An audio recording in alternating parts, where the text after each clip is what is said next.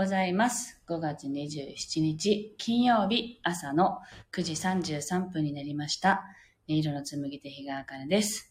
この番組は沖縄県浦添市から今感じる音をピアノに乗せてお届けしています。はい。えー、っと、もうずっと雨が降っていて、まあ昨日はあの夕方までは晴れていたんですけどね、その後から土砂降りになって、今はまあしとしととずっとね、雨が降り続いている朝です。えっと、昨日はサロンで、あの、朝からイベントをさせていただきまして、あの、ゆったりとね、あの、お客様が来ては帰って、来ては帰ってっていう中で、あの出店者同士でいろんなおしゃべりをしたりしながらね、ゆっくりと楽しい時間を過ごさせていただきました。ありがとうございました。あ千尋さんおはようございます。はい。では今日の1曲目をね、弾いていきたいと思います。心を整えると題して弾いていきます。ぜひ呼吸を意識しながらお聴きください。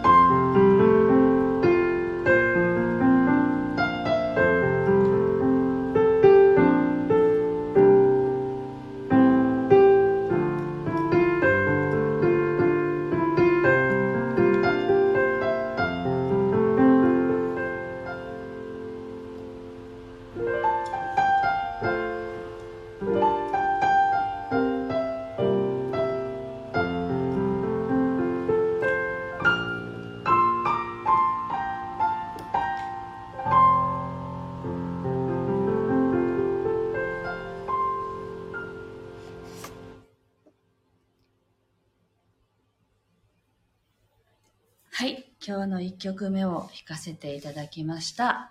秋葉さんもおはようございます。ありがとうございます。はい。えっ、と、昨日は、あのー、イベントをね、やっていて、なんかその、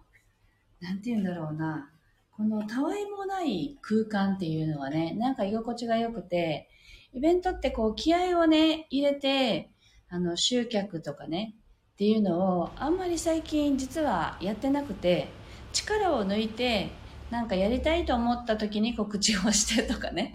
なんかそんな感じで、もうかなりゆるゆるでやっていて、で、まあ私のサロンでなので、まあ主催といえば主催なんですけど、あの、4名とか5名とか小さなイベントなので、あの、そんなに気負わずにね、来る人が来るさぐらいの、あの、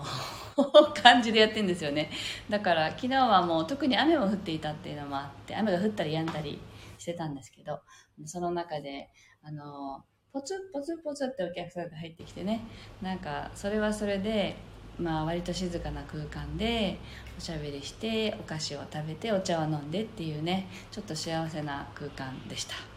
はい。で、今後のイベント予定なんですけど、あの、この間、あの、メッセージとかもいただいたりしたのでね、あの、県外に行く予定が7月にあります。えっと、7月の10日に名古屋の、えっとね、クラモチベーションっていうところの、えっと、プレイスっていう、あの、場所でやるんですけど、ちっちゃなイベントのはずなんですけどね、そこで、えっと、中区丸の内っていうところに住所がありました。ちゃんと決まったら、あのー、綺麗にね、案内しようかなとは思ってるんですけど、7月10日の11時から5時までだったかな、ぐらいの時間でされるイベントですけど、私は、えっと、いつもと同じように音の処方箋の体験バージョンで出展します。で、CD にはなりませんけど、そのその場で弾いて、あの、あなたのメロディーを奏でますっていう感じでね、やりますので、ご興味がある方は、あの、なかなかね、県外って一泊だから行けるなって感じでね、今回行くんですよね。あの、本当はあのずっとキンキラフェスっていうね、全国あの回ってるイベントの裏方をずっとやってるので、本当はそれにいずれは参加したいなと思ってるんですけど子供たちが何せ小さいので置いていくのはちょっと嫌だなと思ってね行くなら一緒に行きたいなとかそんな感じなので3日間イベントが開催されるとなるとあの3泊4日とかねあの4泊5日とかそういうぐらい家を空けることになるのはちょっと今の私にはできないなと思っていてあのできないっていうかやりたくないなと思っていてなのであの、一泊で行けるんだったら行きますみたいな感じで、今度名古屋に行くんですけどね。なので、ぜひお越しいただければと思います。で、あ、純子さんおはようございます。で、あと一つは6月の17、18、19が、その、裏方をやっているってお伝えしたあの、キュンキラフェスの、あの、沖縄開催があります。本拠地の沖縄での開催で、そちらには出展しますので、もし沖縄に旅行に来るわっていう方がいらっしゃったら来月多分梅雨も明けてる頃なのでね沖縄は6月17、18、19はぜひ来ていただけたらと思います。はい。ではあの告知ばっかりになっちゃったなっちゃいましたけど、えっと、2曲目を弾いていきたいと思います。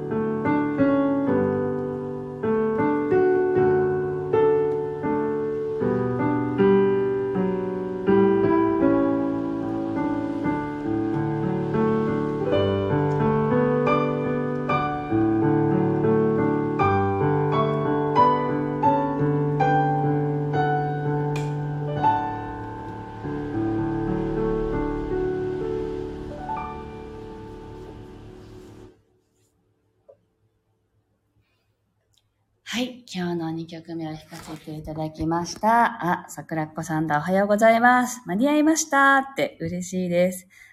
雨の朝なんですね。一緒ですね。雨後もいいですよね。そして、純子さんが、今日は自宅で聞いてますが、深呼吸してナビをしながら体を揺らして聞くと、本当に光を感じて、あかねさんのネイル気持ちいいですって嬉しい。そうなんですか？なんかいろんなことを考えながら弾いちゃいました。嬉しいです。いや、なんかこの間ですね、子供の、あの、学童保育の父母会があって、そこに行ったんですよ。そしたらみんな自己紹介しないといけなくなって、私何にも頭に浮かばなくてですね、こんなにあの、ラジオとかでは喋ってるのに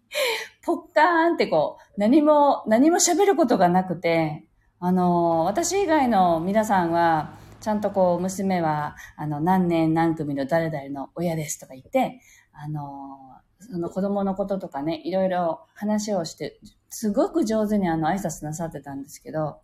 なんか私、え、なんで今挨拶、挨拶しなくちゃいけないんだろうとかね、やだ、やりたくないなとかいろいろ思ってたら、本当に何も浮かばなくて、あの、誰々の親です。あの、よろしくお願いしますっていうことしか言えなくって、なんか終わった後に結構自分のことを責めたんですよね。なんか、なんで何も言えなかったんだろうって。でも、何にも考えないでいて、あの、この小さい私みたいなのが、もう子供の頃からあるんですね。でも、それをずっとこうこれでいいんだって思いながらねやってきてその自分を隠そうとして生きた時代が長かったんですよねだからあの人前に出る時には誰かが発表していてもその人たちが言ってることは何にも聞いてなくてずっと何言おうかなって考えててあのうまく喋れるようにってやってる自分とかだからあの人が喋ってる時に考えるのやめようって思うようになってからは何も考えてないので、逆に何を言っていいかわからなくなるっていうことが多いんですね。でも、久しぶりに昨日なんか、あ、なんか本当に何も考えないでやっていたら何も出てこなかったっていうね、あ、なんか残念な私みたいな感じだったけど、まあいっかってまた後で思ったりして、そんなことを、あの、思いながら、思い出しながら弾いていたんですね。だからなんか、なんか、純子さんの言葉がとても嬉しかったです。ありがとうございます。それでもいいんだよっていうことなんでしょうね。はい。で、秋夫さんが雨ですが、心が明るくなりましたって、ありがとうございます。あ、北海道も雨なんですね。あの、この間、秋夫さんの配信のね、こう、アーカイブを聞いていて、秋代さんのその皆さんとのやりとりが素晴らしいなと思ってですね、あの、絵文字で返した方も、絵文字も全部こう言葉にして、あ、これをありがとうございます。拍手をありがとうございますとかね、音符をありがとうございますとか、すごいな、こうやって返すんだっていうのはすごい勉強になりました。いつもあの、なんだっけ、絵を、絵文字で送ってきた方に対して 返しをどうしていいかわからなくて、あの、ありがとうございますだけで終わってるところがあったり、あの、読み飛ばしたり してるんですけど、あの、すごくね、ああ、なんかこういうふうに絵文字のことも読み上げて、あの、紹介してくださるって素敵だなと思って、とてもあの、勉強させていただきました。ありがとうございました。はい。皆さん、秋夫さんのね、配信もぜひ聞きに行かれてください。とっても心が落ち着きます。はい。しかも、秋夫さんはあれは生ピアノですよね。電子ピアノじゃなくて。音が全然違うし、とっても気持ちがいいので、ぜひ皆さん聞きに行かれてください。はい。というわけで、今日はここまでです。えっ、と、最近なんか毎日配信とか言いながら、今日はできないなっていう時はやっぱり無理しないようにしてるっていうところもあって毎日配信できてなかったりするんですけれどもまあ週末はいつものようにお休みをいただきましてまた来週ねあの元気よく配信できたらいいなと思っていますのでまたよかったらお立ち寄りくださいはい。では皆さんね、雨のところが多いみたいですけど、心は晴れやかにお過ごしください。今日もありがとうございました。